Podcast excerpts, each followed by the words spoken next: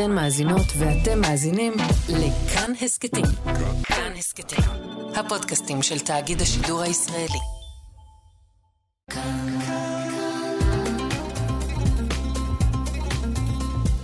כאן תרבות. בואו נניח לרגע את הספר ונקשיב. עכשיו, מה שכרוך.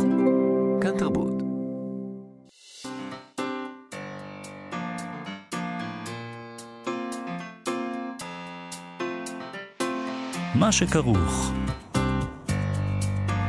עם יובל אביבי ומה יעשה לה.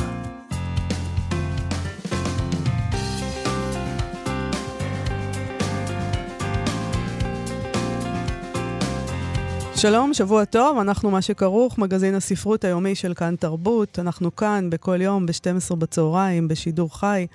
אתם מאזינים לנו ב-104.9 או ב-105.3 FM. אפשר להאזין לנו גם כהסכת באתר, באפליקציה של כאן ובכל יישומוני ההסכתים. איתנו על ההפקה איתי אשת, על הביצוע הטכני יובל יסוד. שלום לכם, שלום יובל אביבי. שלום, יעשה לה? אז איך קוראים שיר? זו שאלה גדולה. האם אני קורא את השיר וקיומו תלוי בקריאה שלי, או שזה להפך?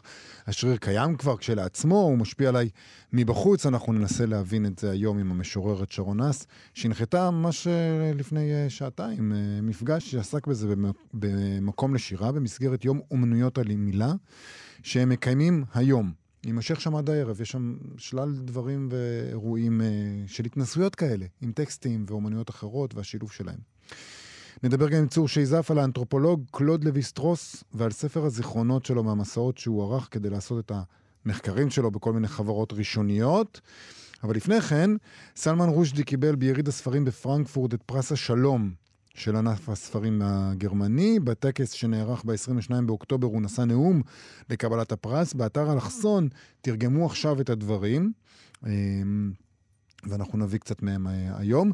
נזכיר, למי שלא יודע, סלמן רושדי, אחד הסופרים המפורסמים הגדולים של זמננו, שכתב את פסוקי השטן, הוצא עליו בעקבות זה פסק הלכה, וגם לא כל כך מזמן היה מי שתקף אותו באכזריות בשל כך. הוא שרד. אה, שרד כדי לספר. שרד כדי לספר, הוא כבר כתב מאז ספר שעוד לא תורגם לעברית. נגיד עוד פעם, שכל העסק הזה קרה ב-22 באוקטובר, כן. הנאום הזה. כן. אבל אנחנו היינו קצת עסוקים בדברים אחרים. נכון. אז אנחנו מתפנים לזה עכשיו, בואו נספר מה הוא אמר שם. קדימה. תמיד שאבתי השראה ממיתולוגיות, סיפורי עם וסיפורי אגדות, לא כיוון שהם כוללים ניסים. בעלי חיים מדברים או דגים פיליים, אלא כיוון שהם כוללים בתוכם אמת. למשל, את הסיפור על אורפאוס והאורידיקה, שהיה השראה חשובה לרומן שלי, האדמה מתחת לרגליה, אפשר לספר בפחות מ-100 מילים, ועם זאת הוא כולל שאלות אדירות ביחס לקשר בין אומנות, אהבה ומוות. הסיפור שואל, האם האהבה בסיוע האומנות יכולה לגבור על המוות? ואולי הוא גם מספק תשובה. האם אין המוות, למרות האומנות, גובר על האהבה? או שהוא מספר לנו שהאומנות מתמודדת עם נושאים הנוגעים לאהבה ולמוות, ומתגברת עליהם על ידי הפיכתם לסיפורים בני על מוות. כל מה שאני צריך לדעת על אודות הטוב ועל ההפך שלו, על אודות חירות ושבי, על עימות וסכסוכים, נמצא בסיפורים הללו. וכך, כשאני ניצב היום ומקבל פרס שלום, אני שואל את עצמי, מה יש לעולם האגדות לומר לנו על שלום? מוזר שהוא לא שואל את עצמו, מה הקשר בין שלום אליו? כלומר, מה, מה בחיים שלו, כאילו? מה בחיים שלו הוביל אותו, אה, הוביל אותם לתת לו את פרס השלום? אדם שלפני שנייה נדקר על ידי אה, מוסלמי. בגלל פסק הלכה שהוצא נגדו על ידי האיראנים. כלומר, איפה השלום? אולי מי שמפעילים נגדו אלימות כזו, הוא סמל לשלום. אה, אין, אין שם שלום, שלום, שלום ו... שלום, שלום ואין שלום. שילכו לעזאזל, כמו שאומרים. בסדר, הוא קיבל. זה בול מה שאומרים אבל, בול. שלום, שלום ותלכו לעזאזל, זה פונק. איפה, איזה שלום? על מה מדובר? אולי צריך לבטל כבר את כל הדבר הזה שנקרא פרסי שלום. אז, מה קשור שלום לעולם? אז תשמעי, הוא שואל okay. אוקיי. מה יש לעולם האגדות לומר לנו על שלום, ובאמת, בהתאם די... בהתאם די תואם למה שאת אומרת, הוא אומר, החדשות אינן טובות ביותר. לא, אינן טובות ביותר. אה, עולם האגדות לא זורם עם שלום. למשל, לא, מזכיר... עולם האגדות יכול לזרום עם שלום. פשוט עולם המציאות פחות.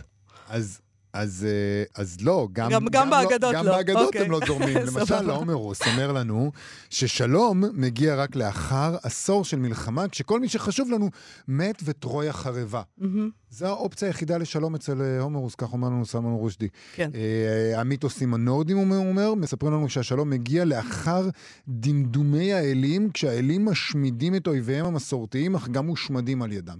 זה תמיד מגיע צריך מלחמה. קטסט- קטסטרופה, לא מלחמה. כן. קטסטרופה. נכון. הוא אומר, אם ננטוש לרגע את אגדות העבר ונביט בשתי האגדות של הקיץ הנוכחי, קיץ 2023, הוא מזכיר את הסרט אופנהיימר, שמזכיר לנו ששלום הגיע רק לאחר ששתי פצצות אטום, ליטל בוי ופט מן, הוטלו על אנשי ירושימה ונגסקי.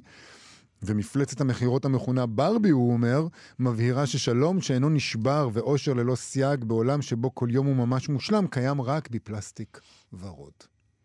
תשמע, אני לא יודע אני... אם הומרוס וברבי או, גם אתה הרגשת שהברבי פה, ואיך הגלצת את ברבי פנימה? מה, מה זה קשור? גם את אופנהיימר. אופנהיימר אני מבינה, כי בעצם, לא, בסדר, זה... המיתוסים האטום וזה. הנורדים והמיתולוגיה כן, היוונית. אבל יש פה את העניין הזה של השלום הגיע רק אחרי ששתי פצצות אטום, זה אני מבינה, אבל אוקיי. הברבי, מה, מאיפה הבאת את זה? אני מה, לא ראיתי רושדי? את ברבי. לא ראית את ברבי? גם אני לא ראיתי את ברבי, אבל אוי צריך לראות. בשביל להבין. אני לא למה שאני. אראה את ברבי? אולי מה, יש אני שם בת שלוש? אמירות אה, חסרות תקדים אה, על שלום ומלחמה. לא, אני ממש לא מתכוונת לראות לעולם את ברבי. אה, באמת? למה? מה, איזה עניין? אתה יודע כמה דברים אני צריכה סלמן לראות? רושדי מזכיר את זה לצד אה, בוא נגיד שרושדי ו- ראה את ברבי. כנראה. טוב. לא, לא הייתי רוצה לחשוב שרושדי בעצמו מתייחס לפרט תרבות שכזה, שהוא לא בלי הראה. לצפות כן, בו בכלל. כן. טוב, אז הוא המשיך ואמר ככה, והנה התאספנו כדי לדבר על שלום, כשמלחמה מתנהלת לא הרחק מכאן. מלחמה שנולדה מרודנותו של אדם אחר ומתאוות הכוח והכיבוש שלו. הוא מתכוון לפוטין. כן. אני בהתחלה שאלתי את עצמי למי הוא מתכוון, אני מודה. ראיתי את המבט? שלך, יובל, אמרתי, בוא נבהיר את זה רגע. כן.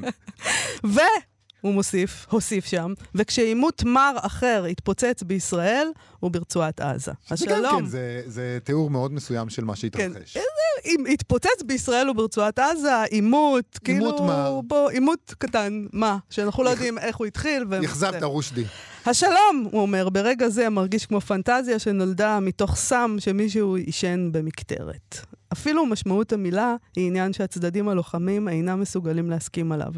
עבור אוקראינה, שלום הוא יותר מהפסקת מעשי האיבה. משמעותו, וזאת חייבת להיות משמעותו, השבת שטח שנלקח ממנה וערובה לריבונותה.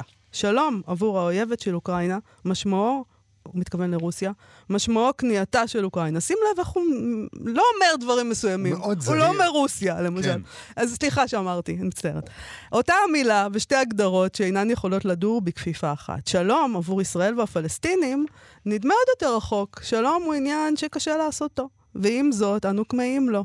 לא רק לשלום הגדול, לשלווה הגדולה, שבאים לאחר סוף המלחמה, אלא גם לשלום ולשלווה הקטנים של חיינו הפרטיים.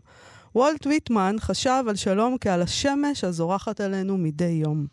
הו, שמש של שלום אמיתי, הו, אור נחפז, הו, חופשי ואקסטטי, הו, מה שאני כאן בהכנותיי, משתוקק לו, הו, שמש העולם תעלה, מסמת, ותיטול לעצמה את מרומיה, וגם אתם, הו, האידיאל שלי בוודאי יתרומם.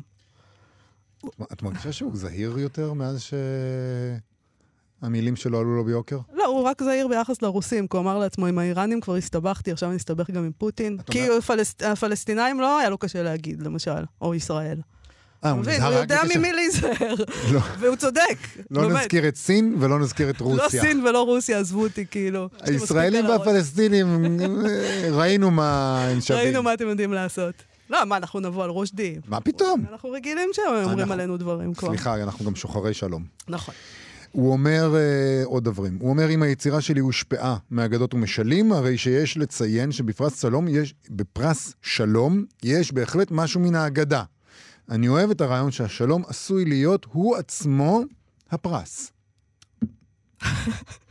שייתנו לו פרס שלום, לרושדי, שחבר השופטים הזה, המורכב מאנשים חכמים ומיטיבים, הוא בעל כוח כל כך אינסופי שיש בכוחם להענ... אה, של חבריו להעניק לאדם אחד, ולא יותר מכך, פרס בדמות שנה של שלום. שלום אמיתי ומבורך, לא שביעות רצון טריוויאלית, אספקה של שלום כזה שתספיק לשנה שלמה. תימסר לך בדלת ביתך מבוקבקת באלגנטיות, הנה פרס שהייתי שמח לקבל. אני אפילו חושב לכתוב על כך סיפור, האיש שקיבל שלום כפרס. והוא מתאר שם לא, לא, בנאום את כל אל ה... תכתוב, אל תכתוב. זה לא סיפור טוב. רגע, אבל אני לא תשים מבין. לב כמה אנחנו ציניים לגבי הדבר הזה, כאילו... תראי, קשה, לא, קשה מאוד להיות ציני לגביו, כן? לא עבר- לגבי רושדי, לגבי לגבי פרס שלום? שלום. כן, ולגבי... לא, אני לא. מבין אבל למה הוא מתכוון כאן בכלל. הוא מתכוון שרק לאדם הזה יהיה שלום אמיתי ומבורך לא משנה, מה? שהוא מתכוון זה שהפרס ש- פרס שלום, זה, הטייטל הזה, זה דבר מגוחך, ותביאו שלום אמיתי. זה נכון. מה- בעצם מה שהוא אומר פה. אבל אי אפשר. הוא אה. אומר, אין דרך, נכון. אף אחד אין לו את הכוח הזה. את אותו כוח שיש לחבר שופטים מדומיין להעניק את זה לבן אדם אחד, זה בדיוק אותו דמיון שמישהו יצליח לבוא ודאוס אקס מכינה, יגיד, אה, פלסטינים יובל, וישראלים הוא לא מספיק כבר. התכוון שיש דבר כזה. אה, לא, הוא אומר, זה מה שהוא אומר, הוא אומר, נכון. זה הכל, אין, אין שלום. אין שלום. אה, אז בסוף הוא אומר ככה, אנו חיים בעידן שלא חשבתי שאראה בימי חיי. עידן שבו החירות, ובמיוחד חירות הביטוי, שבלעדיה עולם הספרים לא היה יכול להתקיים, נמצאת תחת מתקפה בכל מקום. מתקפה מצידם של קולות ריאקציונרים, סמכותניים, פופוליסטים, דמגוגים, נרקיסיסטים, משולחי רסן. עידן שבו מוסדות חינוך וספריות סובלים מעוינות ומצנזורה. עידן שבו דת קיצונית ואידיאולוגיות גזעניות ומלאות שנאה החלו להתערב בתחומי חיים שהן אינן שייכות אליהם. ויש גם קולות פרוגרסיביים, יובל, הנישאים באוויר, לטובת סוג חדש של צנזורה, שרואה בעצמה חיוב. כזאת שלמראית עין עניינה המידה הטובה, ושרבים החלו לראות אותה ככזו. וכך, הוא, הוא אומר את זה לפני הדיונים בקונגרס. וכל מה שקרה. כן, הדיונים אבל אחרי, בקונגרס, אה, אבל אחרי שהאוניברסיטאות אה, הרימו את ראשן. כן. אנחנו עכשיו עדים לדבר נפלא שקורה באוניברסיטאות, נכון? אני ממש נהנית. קשה שלא אוקיי. ליהנות. קשה שלא ליהנות. אנחנו חייבים לדבר על זה בהרחבה באיזה יום. כן. אה, וככה חירות ממשיך רושדי נתונה ללחץ משמאל וגם מימין, מהצעירים וגם מהזקנים. זה דבר חדש, והוא נעשה מסובך יותר מכוח הכלי החדש המשמש אותנו לתקשורת. האינטרנט, שבו עמודים מעוצבים היטב של שקרים מרושעים יושבים לצד האמת. ולרבים קשה להבחין בין השניים והרשתות החברתיות שלנו, שבהן רעיון החירות משמש לרעה מדי יום כדי לאפשר, לעיתים קרובות מאוד, מין משטר של אספסוף מקוון. כשהמיליארדרים, שהם הבעלים של הפלטפורמות הללו, נראים כמי שמעודדים אותו במידה גוברת, תוך שהם מפיקים ממנו רווחים. אני חש שיותר קל לו להפנות את האצבע המאשימה לאינטרנט ולשיח, מכפי שהוא היה רוצה, ל... מכפי שהוא בחר להאשים, נגיד, את ישראל, או את הפלסטינים, או את רוסיה, או את אוקראינה. זאת אומרת, הוא אומר בעצם, תראי איך הוא מדבר בחריפות על האינטרנט, במילים מאוד מאוד ברורות ו... ותקיפות, והוא דיבר בצורה הרבה פחות ברורה ותקיפה. הוא לא נכנס בכלל לעניין של ישראל והפלסטינים נכון. בעצם, הוא רק הזכיר את זה כמלחמה או שקורית את עכשיו אוקראינה בעולם. ורוסיה. נכון. בסדר, הוא... המלחמה הגדולה שלנו, לפי רושדי, היא בשיח.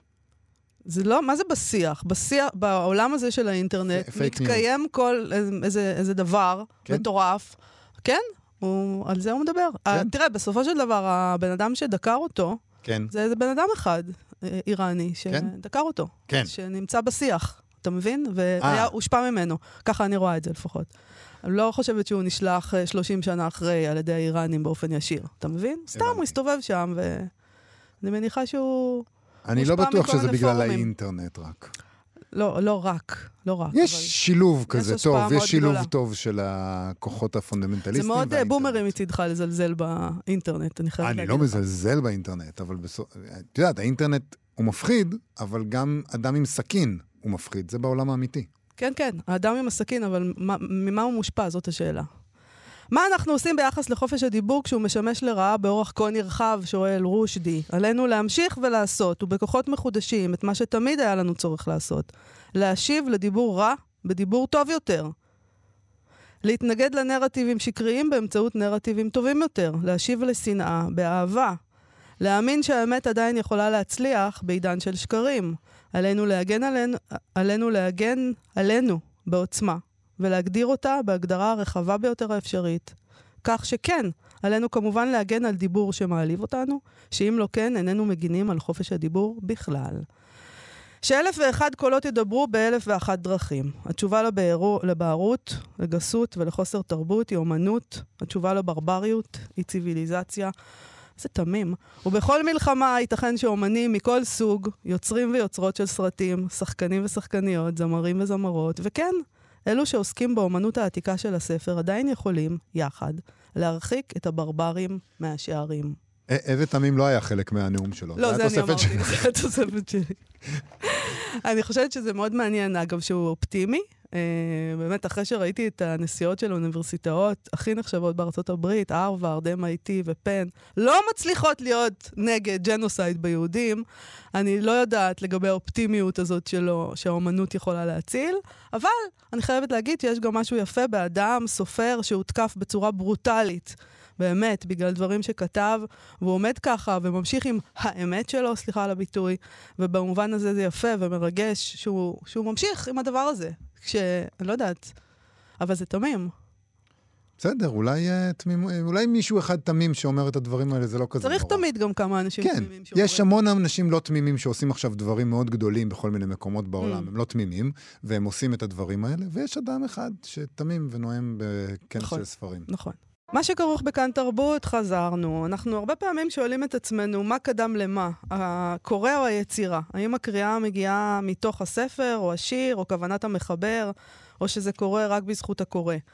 למה התכוון המשורר? זוכר את השאלה הזאת שהמורות לספרות היו שואלות? אשכרה, שאלו אותך פעם את הדבר הזה? אני חושבת שזה ככה מורות לספרות היו מדברות בפעם. אני ב- בתקופה אני לא מוכנה כבר- בכלל לשמוע את זה. לא, בתקופה שלי כבר זה היה כאילו מגונה לשאול את זה בשיעור ספרות. מה, אתה מתכוון להגיד שאני זקנה? זה מה לא, שניסית להגיד חס עכשיו? וחלילה, לא, אנחנו בתקופה באותו גיל. אנחנו באותו גיל. טוב, אז uh, בעצם השאלה היא איך לקרוא. המשוררת שרון אס הנח- הנחתה הבוקר מפגש שעסק בזה במסגרת תאורה מילולית, יום אומנויות המילה, שמתקיים היום במקום לשירה, וכולל תשעה מפגשים, שלל נושאים יש שם, ספרות ספקולטיבית, בלש, ציור, תכנות, מוזיקה, ספרות אירוטית, מחול ותפילה, זה עדיין מתרחש שם. שלום למשוררת שרון אס. שלום, מאיה, שלום יובל, אהלן. אהלן שרון. אז אולי צריך להתחיל עם הגדרה של השאלה, מה זאת אומרת בכלל, האם אני קוראת את השיר או שהשיר קורא אותי? אוי, כמה חבל שלא הייתם עכשיו שעה וחצי. עכשיו הכל אני צריכה עוד. פעם. לא, לא, תקשיבי, הזמנו אותך כי אמרנו, המאזינים שלנו לא יכולים להחמיץ, וגם אנחנו לא. אז תני לנו את זה אוקיי. קצת. מה זה אומר שהשיר קורא אותי בעצם? אה, טוב, אני אנסה להסביר את זה, מה שנקרא, על רגל אחת. אה, אתם בטח מכירים את החוויה הזאת, שפותחים ספר ולא כתוב בו שום דבר. ואז עוברת שנה או שנתיים, ופותחים את הספר, וזה בדיוק הדבר שנחוץ לי. אני מכירה קרה? את זה, אני מכירה את זה היטב. כן. לגמרי. אז מה קרה באמת? אז מה קרה? אמ, זה שהשתננו בוודאי, אבל מאוד יכול להיות שהדבר שאנחנו יוצרים בכתיבה הוא מעין סוג של אורגניזם חי שמשנה אותנו גם כשאנחנו כותבים, אבל גם משנה אותנו תוך כדי שאנחנו קוראים.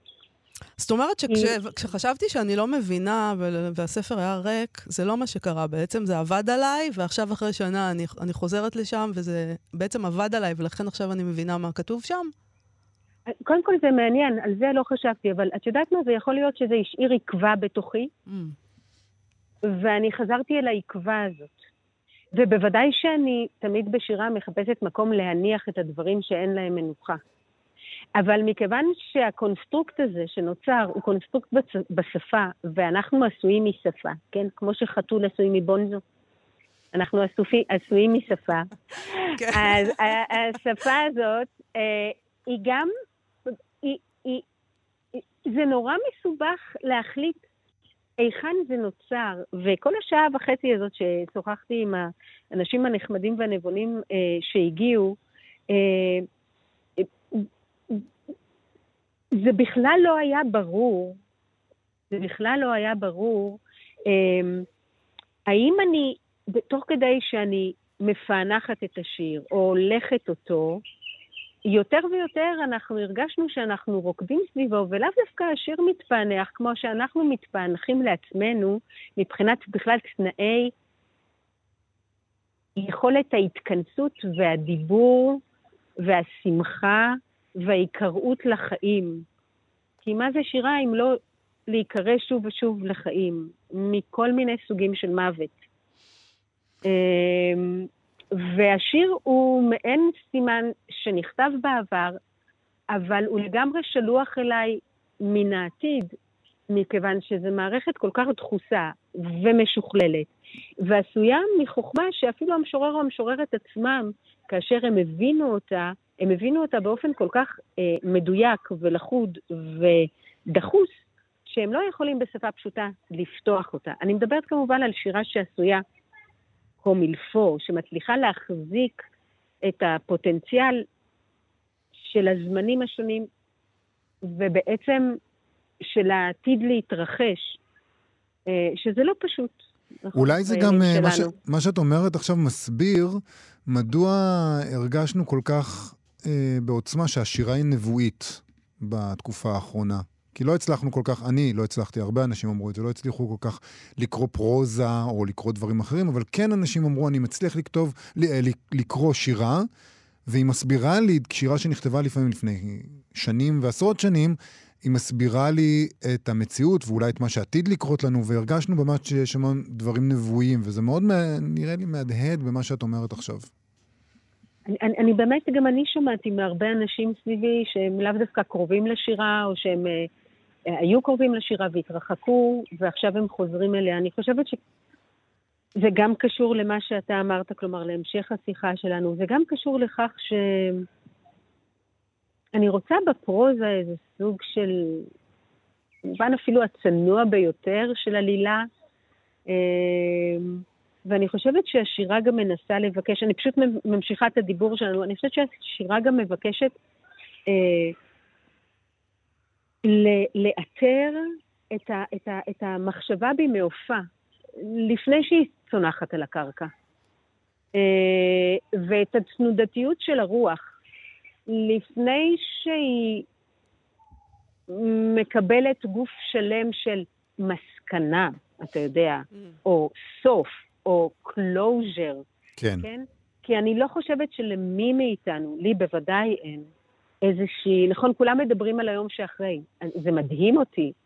כן. אה, בכלל שאפשר לדבר כרגע על היום שאחרי. אני עוד לגמרי פה ואני עוד לא יודעת מה קורה.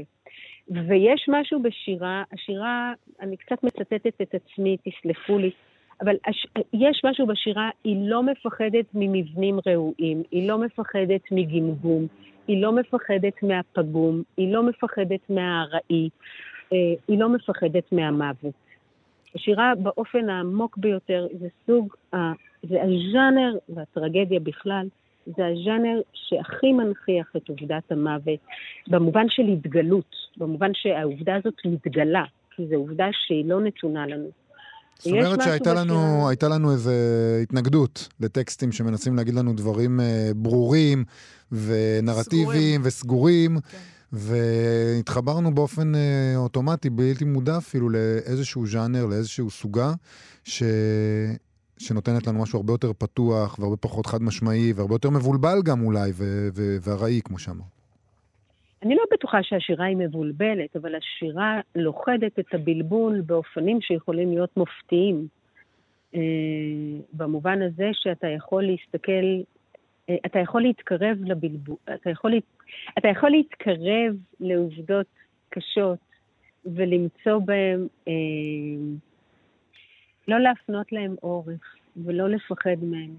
כי כי, כי אנחנו, אם, אם יש יום שאחרי, אז אנחנו פוסעים אל העובדות הקשות שאנחנו מאוד חוששים מהן, כולנו. כולנו חוששים מהעובדות הקשות. ויש משהו בשירה שפשוט אה, מצליח לאחוז איזה סוג של מלאות, אה, ללא פחד במובן הזה שללא מנוחה, פשוט. במובן שלא לא דרושה לשירה מנוחה בתוכה עצמה, היא יכולה כל הזמן אה, להמשיך ולהתרחש, להמשיך ולהתהוות. היא לא זקוקה למסקנה. אתה יודע למה היא זקוקה? אה, אה, אה, היא זקוקה לתווך. היא זקוקה להליכה אל ושויבואו אליי. היא זקוקה לסקרנות. היא לא יכולה לסבול דעות קדומות. היא לא יכולה לסבול אמיתות מאובנות. אה, היא הופכת אותי לחשופה יותר, וכולנו כרגע חשופים יותר ומעורערים יותר. ואולי, אולי, אולי אנחנו קשובים יותר. הלוואי, כן. אז שרון, אולי אה, תוכלי לקרוא לנו שיר שלך? אז אה, אני לא כל כך הבנתי מה, כמה, כלומר, ארוך, קצר, שניים, אחד. בוא נתחיל באחד. בסדר, אז אני אתחיל באחד שנועה שקרג'י שהיא, וגלעד מאירי, שהם המארחים המופלאים של מקום לשירה, באמת, מגיע להם שאפו. אז אמרתי לה, דחפתי לה את ה... ואמרתי לה, נועה תבחרי. אז נועה בחרה וזה לכבודה. זה מתוך uh, מחזור שאולי עדיין ימשיך להיכתב, שנקרא בנעליו. ואני קוראת את השיר האחרון אד הוק ממנו. את מי אתם קוראים עכשיו? אבד לי התחביר, כי אבדה לי נקודת מבט. כואב לי הלב. אני לא רואה בעיניים טוב. אני מצליחה לקרוא מי שאיני צריכה להשקותו דם וחלב. כמו פלטונוב או אייסחילוס או ארנט, מי שאינה מפחדת מתשוקות, כי לא הניחה להן להרוס אותה. והתבוננה ורשמה בפחם מעוף, מעוף אלימויות, ודאגה וחופש האירו חושך. בתחביר ובשמות עצם פועמים ובתארים שלא התחפשו לכתרים, ובפעלים שיצאו בידיים פשוטות מהסביל לפעיל, בלי גינדור, מה קוראים כשלב שבור, ואין לדעת אם התקווה היא לענה או פלא חי לאלוהים. הפרעתי לאמי הבוקר והערתי אותה מחלום הקבצנים, שבנו קרקס בשולי הים, ילדים בכיוון יפו, משחקים בשמש בגלגלים למזון. הערתי אותה ממתנת החלום, והיה בה די מועל עצים לצעוק, הניחי לי לנפשי, אל תשתלטי לי על היום. ולא זכרה היכן שכחה את טבעת הזהב ואת טבעת ההחלמה. כמה חלומות נצטרך להעיר כדי לקרוא, קבצן לקבצן, סיפור אחד, מתחילתו עד סופו. כמה חלומות נצטרך להעיר. אה, שרון, אני רואה אני, שאת בקרוב מוציאה גם ספר במקום לשירה, נכון? ורציתי אה, לשאול אותך, אה, כן. לסיום, אה, האם הצלחת לכתוב בחודשיים האחרונים? אז את, ה, את מה שקראתי לך. זה, כתבת את זה בחודשיים האחרונים. כתבתי את זה, כתבתי את זה במין תנאים משונים. Uh, האמת שבימים כתיקונם לא הייתי מפרסמת את זה. לא הבנתי מה אני כותבת, לא חיבבתי את זה אפילו במיוחד. Uh, זה נראה היה לי לא טוב. Uh, חשבתי שזה עוד צריך להיכתב, ובדרך כלל אני לא מפרסמת דברים שתוך כדי שאני כותבת אותם. אבל בדיוק בגלל השירה והכוח שלה, הייתי צריכה לעשות, אה, נניח הייתי צריכה להוציא את זה החוצה, זה פורסם בידיעות אחרונות, הייתי צריכה להוציא את זה החוצה כדי איכשהו לזקוף קומה, כדי לזכור עוד שאני מסוגלת לעשות משהו, שאני מסוגלת, אה, את יודעת, למשא ומתן הזה עם החומרים. אבל את יודעת, אני, אני כתבתי את זה באמת לא ביום ולא בלילה, וזה היה לי כמו חצץ בפה. Mm-hmm. כן, אפילו לא ידעתי מה אני כותבת. אה, ואני באמת לא יודעת, ואני גם לא יודעת לאן זה ילך, כן? המציאות, נפל דבר, אנחנו באסון מתמשך. השירה והכתיבה יצטרכו להגיב על זה, אבל זה לעתיד לבוא. טוב, זה מאוד דומה לאיך שהתחלנו את השיחה. גם אולי אנחנו נקרא את השירים האלה בעוד כמה שנים, ואז אנחנו סוף סוף נבין. אני שמחה שאת פרסמת את זה. כמה כן. חלומות נצטרך להעיר כדי לקרוא קבצן לקבצן? מה? זה, כן. או מה קוראים כשלב שבור. כן. אה, כן, אז גם אני, אה, מעצם זה אפילו שיש שיחה עכשיו. כן? נכון. כן. אז, אז הספר הזה יצא בקרוב במקום לשירה, יקראו לו עם בוא הבוקר שמות העצים, ואנחנו דיברנו איתך על האירוע הזה שמתקיים היום. האירוע שלך כבר הסתיים, אבל האירוע הזה, היום הזה ממשיך עד uh, שעות הערב. תאורה מילולית, יום אמנויות המילה. Uh, במקום לשירה, חפשו אותם, אתם יכולים למצוא את התוכניה ברשת. תודה רבה, שרון אס. תודה רבה, יובל ומאיה. תודה, להתראות. להתראות, ביי ביי. עכשיו, דרך הספר. מה שכרוך בכאן תרבות, אנחנו, כפי ששמעתם, עם הפינה של הטייל והכותב צור שייזף, דרך הספר, זו פינה שבה הוא מספר לנו על ספרי מסע. היום אנחנו מדברים על ההוגה הצרפתי המפורסם, קלוד לוי סטרוס, שאת הספר במחוזות טרופיים נוגים, אה, שבו, עליו נדבר, ובו הוא נזכר במחקרים שערך בדרום אמריקה ובהודו, הוא פותח במשפט, אני שונא מסעות וחוקרים. שלום צור שייזף. שלום, אה, כן, אכן זה משפט הפתיחה של הספר הגדול, היפה. משפט יפה, אני שונא מסעות וחוקרים, זה יפה מאוד. לא, הוא כמובן אוהב מאוד מסעות, הוא היה חוקר באמת אה, דגול, והשילוב הזה של איש מסעות ומחקר, וגם שעבר הרבה מאוד תהפוכות עד שהוא זכה ב... בעצם במעמד הבינלאומי שלו, הכל כך חשוב.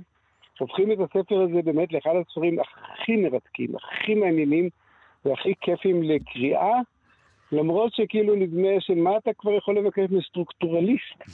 למה שזה יהיה מעניין? אבל הוא קצת יותר, אה, הוא קצת יותר גמיש, הסטרוקטורליסט הזה בספר הזה. כן, כן, כן. אז מה הוא כותב שם? מה יש שם? תספר לנו.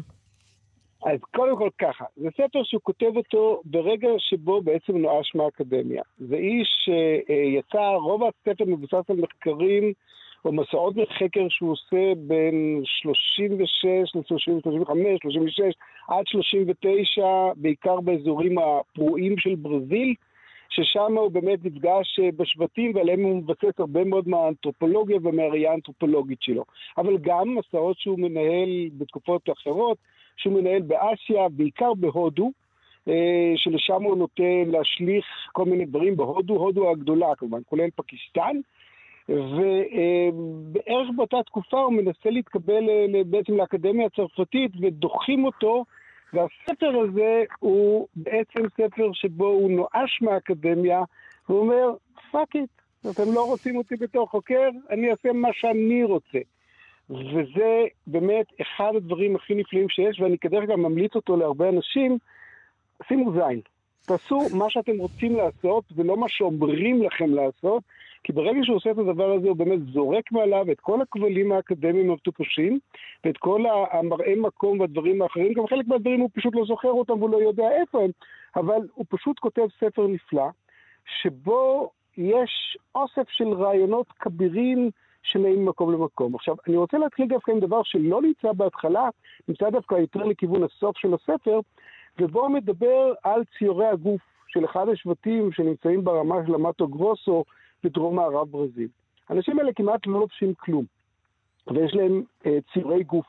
יש להם ציורי גוף מאוד מאוד מורכבים ומאוד מאוד מעניינים, והדבר היחיד חוץ מציורי הגוף, כי האנשים האלה מסתובבים רוב הזמן עירומים במזג אוויר הטרופי, זה שיש להם תכשיטים. עכשיו, פה הוא נכנס לאיזשהו עולם שהוא עולם נורא מעניין, כי הוא מדבר גם על העניין הזה של היחס אל המוות. המוות בעיניהם הוא לא חלק מהחיים, המוות הוא הפוך מהחיים. זאת אומרת, יש פה שתי נקודות שבעצם הוא אומר אותן תוך כדי כתיבה בלי להגיד אותן באופן מפורש. הראשונה היא שהאדם הוא מעל החיה. והאדם מעל החיה נובע מה, מהתוקף הזה של אני משתמש בתכשיטים ואני מצייר ציורים מורכבים ואני עושה כל מיני פעולות, לכן אני לא חיה, אני בן אדם. וזה דבר נורא נורא חשוב, כי אם אפשר להגיד משהו על התרבות האנושית, שהתרבות האנושית אומרת, כשאתם רוצים להגיד על מישהו שמתנהג לא, לא בסדר, אומרים התנהגות חייתית. כן. למרות שלרוב החיות הן התמימות ואנחנו החיות הפחות נעימות, והוא בעצם אומר, הסאבטקסט של הטקסט הזה, הסאבטקסט של הטקסט הזה, כן. הסאבטקסט אומר שאני בעצם, אני עליון. אני עליון על עולם החי ואני אישות נפרדת אה, לגמרי. דבר שני ש, שאומר, יש כל מיני, יש מתווכים, יש את הברי שהוא הכהן שמתווך בין האנשים לבין העולם המיסטי שמעבר, ויש את השמן, שהוא מתעסק עם הכשפים ועם האורחות האכזריות וכל הדברים האחרים, והעולם של המתים אינו העולם של החיים. זה לא אותו דבר. ולכן אנחנו עושים כל מיני דברים על מנת להבדיל את עצמנו מהם, אנחנו לא הם, אנחנו עושים אלף ואחד דברים על מנת לחיות את החיים שלנו בתור חברה. אחרי זה יש לו את העניין הזה של התיאור של המנהיג. מנהיגים שבטיים, כשהוא הולך לשבטים הכי פראיים, שלא נחקרו, שלא פגשו אנשים, והוא מדבר על המנהיג. והוא אומר ששם קורה לו אחד הדברים המופלאים ביותר שיש. הוא שואל את אחד מהמנהיגים של שבט קטן של כמה עשרות אנשים, הוא אומר לו, תגיד, מה, מה נותן לך זה שאתה מנהיג? הוא אומר, יש לי את הזכות להוביל את השבט בהתקפה על האויב. עכשיו, הוא עומד נדהם רגע מהתשובה הזאת, כי בתשובה הזאת, זאת אותה תשובה שמונטי מקבל ב-1540 משלושה אינדיאנים שמובאים לצרפת, מובאים לפריז, והוא שואל את אחד מאחד מהם, הוא, הוא, הוא ראש שבט, הוא שואל אותו ועונה לו את אותה תשובה בדיוק. זאת אומרת שלמנהיג יש לא רק אחריות כלפי הקבוצה שלו, אלא הוא זה שצריך להוביל אותם, הוא זה שצריך לקחת את הסיכון הגדול ביותר, לא להיות בו פעם של דברים. עכשיו, זה לא נגמר שם. יש את העניין של מתנות. מסתבר שהוא כל הזמן, המנהיג, מקבל, מקבל כאילו מתנות מהאנשים שלו, אבל הוא חייב להחזיר להם מתנות. זאת אומרת, בסופו של דבר המנהיג הוא זה שיש לו הכי פחות, כי הוא צריך לדאוג לכולם. והדבר היחיד שהוא כן מקבל בחברה השבטית הזאת, זה שיש סביבו קבוצה של, נקרא להם המזונות. שחוץ מזה שכל השבט נישא בנישואים מונוגמיים, אז הוא כשלעצמו מותר לו להתחתן או להחזיק מהאהבות נקרא להם, נשים צעירות שהן רק איתו, והן יוצאות איתו למלחמה ומתנהגות בתפקידי הגברים, ומותר לו להשתעשע איתם, כמובן, את כל השעשועים של האהבים בכל שעה שהוא רוצה. זה בעצם היתרון היחיד שיש לו בתוך החברה השבטית הזאת. עכשיו, הדברים האלה מעניינים כי בעצם מה אומר הסטרוקטורליזם? הסטרוקטורליזם אומר, העולם הוא יחסי. זאת אומרת, אנחנו מבינים את העולם דרך העיניים שלנו. זה לא שיש איזה חוקי טבע שהם עובדים בכל מקום, אלא אנשים מייצרים עולם, מייצרים סוג של סטרוקטורה של איך הם רואים אותו, ודרך תפיסתנו, ככה בעצם העולם נראה. זאת אומרת, אם אנחנו נרצה בעולם של שלום, יהיה עולם של שלום. אם אנחנו רוצים עולם של מלחמה, יהיה עולם של מלחמה. ונכון שיש קבוצות שהן כופות את הראייה שלהן על אנשים אחרים, או על קבוצות אחרות, אבל זה בעצם העולם הסטרוקטורלי שהוא מייצר, והוא בעצם לוקח את הדברים האלה ומשליך אותם לגבי דברים אחרים. עכשיו, אלה אינם הדברים הישנים שהוא עושה, זאת אומרת, כי האיש הזה, בעצם זה שהוא הוא, הוא יוצא מהעולם, זאת אומרת, שהוא מגיע פעם ראשונה לברזיל, הוא מספר על ההפלגה לאורך החופים. והוא מספר על איך הוא רואה את הכל מהחוף. והוא אומר, באותה תקופה, כשהוא היה יחסית צעיר, הוא היה סוף שנות ה-20 שלו, ראשית שנות ה-30 שלו, ההסתכלות שלו היא הסתכלות אל החוף, היא, הוא אומר, לא הבנתי כמה שהראייה הראשונה והלא משוחדת, וזה שלא היה לי מושג, כמה היא נותנת בעצם עוצמה ודרך ראייה אה, חדשנית, ושיש אה, בה הרבה יותר הבנה מאשר משהו שאתה יודע משהו לפני שיצאת לאותו מקום. עכשיו, אני חייב להגיד שאני קראתי את הספר הזה בהתרגשות גדולה, כי בעצם אני מתחבר בדיוק לראייה הזאת. אני מעט מאוד קורא על מקומות לפני שאני נוסע אליהם. אני מגיע אליהם בור מוחלט, אני בור מוחלט גם אחר כך, אבל הבורות שלי לפני היא הרבה יותר גדולה מאשר הבורות שלי אחרי, כי עוד לא ראיתי דבר, ואז בעצם אני לגמרי יכול לקבל את הרשמים מהעולם. זאת אומרת, אני לא סטרוקטורליסט במובן הזה של החברה אומרת לי מה לראות, אלא אני דווקא מעדיף להיות כאותו, מה שהוא קורא לו הפרא האציל, שהוא בעצם, אני נתקל בו פעם ראשונה, ואז אני יכול לבחון איך הדברים נראים. ואז יש לו איזו קבוצה של רעיונות מאוד מדהימים. הוא אומר ככה, אומנות זה דבר נפלא. היא מייצרת כל מיני דברים, המחשבות שלך רצות לפה, היצירה הולכת לשם, הצבעים, הקולות, הוא מספר על בודלר, איך הוא בעצם בתוך מוזיקה הוא מפיק את, הוא מדבר על הקטע הזה של איך נוצרים הצלילים, איך אתה יכול לראות במוזיקה לא רק את הצלילים, אלא גם צבעים וגם ריחות וגם עצבים, כל מה שהמוזיקה מפעימה בינינו. אבל הוא אומר, היצירה הכי גדולה של הבן אדם היא בעצם העיר. כי העיר ממשיכה לייצר, ליצור ולייצר גם את האנשים וגם את המאוויים ואת כל הדברים האחרים. ואז הוא נכנס לקטע שבו הוא משווה בין הערים, נקרא להן האירופאיות, לבין הערים האמריקאיות של מה שאנחנו קוראים העולם החדש.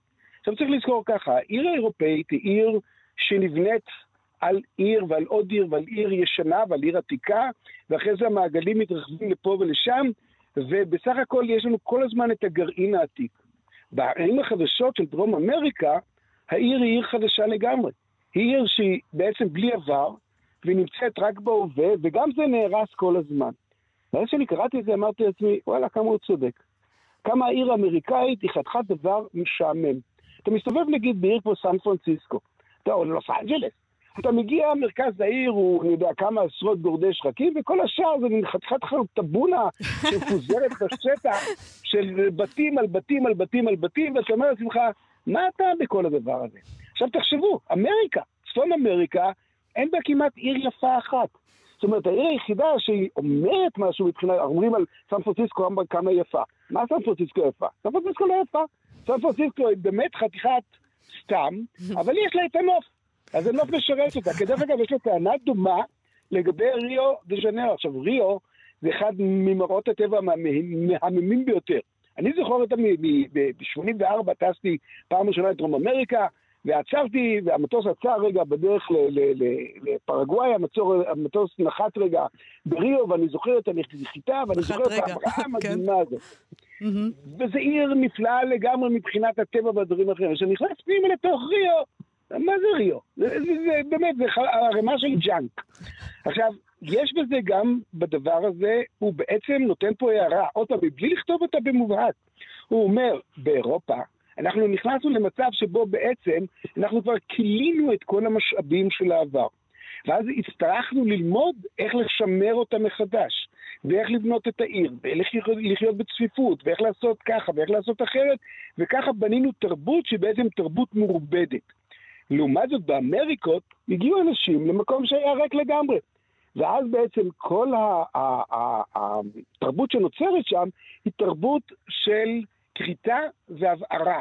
זאת אומרת, אני מגיע למקום שהוא מאוד מאוד פורה, אבל אני צריך לברא את היער, אז אני קוחץ אותו ושורף אותו, ואחרי uh, שנה או שנתיים הכל נסחף, ואז אני עובר לחלקה הבאה, אבל הסלאש אנד ברן, הכריתה וההבערה של השטח, בעצם גורמת לאיזה סוג של שממה נוראית. וזאת הטענה הגדולה שלו כלפי הערים החדשות, שנגיד של ה-500 שנה האחרונות בצפון אמריקה וגם בדרום אמריקה, שהן ערים חסרות זהות. מי שהיה אי פעם בלימה יודע שזה, סליחה על הביטוי, אבל זה מחנה פליטים. בוא נגיד שיש גם בעזה לפני השישה באוקטובר הייתה עיר יותר אה, נעימה ונחמדה מאשר לימה למשל. פשוט עיר בלתי אתה מסבך אותנו פה עם כל הדרום אמריקאים שמקשיבים לנו, וחבל. אני מצפה לקבל מלא מלא אימיילים מתלוננים. של מה? שיש... נעלבים, נעלבים. אנשים מריו. תגיד, צור, אנחנו... אני לא אומר... אנחנו צריכים עוד מעט לסיים, אבל אני רוצה לשאול אותך שאלה אחת אחרונה. זה ספר גם, לא רק על מה שהוא רואה, זה ספר גם עליו, על עצמו, גם את עצמו הוא משרטט בצורה דומה. תראה, בוא נגיד ככה, הוא לא מתבייש, הוא גם משרטט את עצמו בצורה דומה, אבל הוא גם אומר דברים. אפשר לראות שיש לו ביקורת עצומה נגיד על האסלאם. הוא מדבר למשל, משווה הינדואיזם אה, ואסלאם, ואומר, אצל המוסלמים, כשהם כבר משתמשים בנשים באומנות, הן תמיד אה, צנועות כאלה, נערות כאלה וזה. אצל הערבים, התרבות האינדית, נשים שופעות, הן אימהות ומאהבות חשקניות בעת ובעונה אחת. אתה יכול לראות אותה גם איך הוא מדבר על אינדיאניות, ולראות שהאינדיאנות עושות לו את הדברים האלה. אתה יכול לראות שבכל מקום יש לו את ההיגד האישי, וגם את הדרך, נגיד, שבה הוא... שבה הוא שונא נגיד לצורך העניין את, ה, את הפשיסטים מצד אחד, אבל מצד שני גם אין לו, אין, אין מקום ליהודים בספר הזה. האיש הוא, הוא נכד של רב, אבל הוא ממש לא מתייחס לנושא הזה. אז גם ההיגדים האלה עליו הם בעצם היגדים שיוצאים מתוך הספר הזה, מתוך מה שהוא לא כותב, ולא רק מתוך מה שהוא כותב. אני מקווה שהתכוונת לדבר הזה, כי אחרת אני לא יודע להשיב לך. לגמרי. צור שזף, תודה רבה על הפינה הזאת, כרגיל אה, מסעיר אה, ומעורר מחשבה. תודה רבה.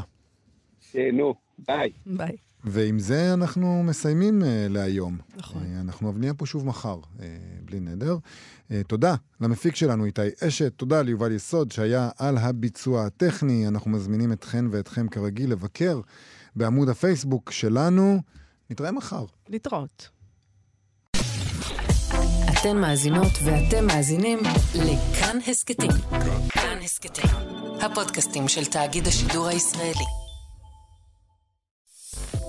אתם מאזינים לכאן הסכתים, הפודקאסטים של תאגיד השידור הישראלי.